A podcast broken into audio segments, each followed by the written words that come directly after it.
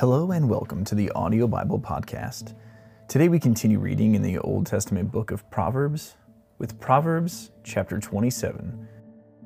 Do not boast about tomorrow, for you do not know what a day may bring. Let someone else praise you, and not your own mouth, an outsider, and not your own lips. Stone is heavy, and sand a burden. But a fool's provocation is heavier than both. Anger is cruel and fury overwhelming, but who can stand before jealousy? Better is open rebuke than hidden love. Wounds from a friend can be trusted, but an enemy multiplies kisses. One who is full loathes honey from the comb, but to the hungry, even what is bitter tastes sweet. Like a bird that flees its nest is anyone who flees from home. Perfume and incense bring joy to the heart, and the pleasantness of a friend springs from their heartfelt advice. Do not forsake your friend or a friend of your family, and do not go to your relative's house when disaster strikes you. Better a neighbor nearby than a relative far away. Be wise, my son, and bring joy to my heart. Then I can answer anyone who treats me with contempt. The prudent see danger and take refuge, but the simple keep going and pay the penalty.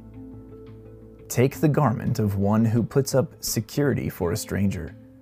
Hold it in pledge if it is done for an outsider. If anyone loudly blesses their neighbor early in the morning, it will be taken as a curse. A quarrelsome wife is like the dripping of a leaky roof in a rainstorm. Restraining her is like restraining the wind or grasping oil with the hand.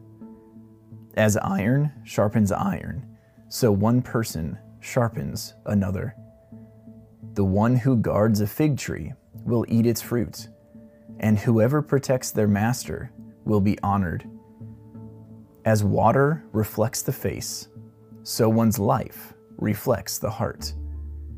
Death and destruction are never satisfied, and neither are human eyes. The crucible for silver and the furnace for gold, but people are tested by their praise. Though you grind a fool in a mortar, grinding them like grain with a pestle, you will not remove their folly from them. Be sure you know the condition of your flocks. Give careful attention to your herds, for riches do not endure forever, and a crown is not secure for all generations.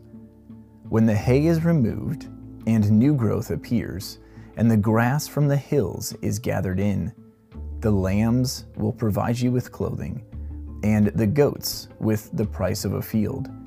You will have plenty of goat's milk to feed your family and to nourish your female servants. Thank you for tuning in to the Audio Bible Podcast today. This has been Proverbs chapter twenty-seven from the Word of God.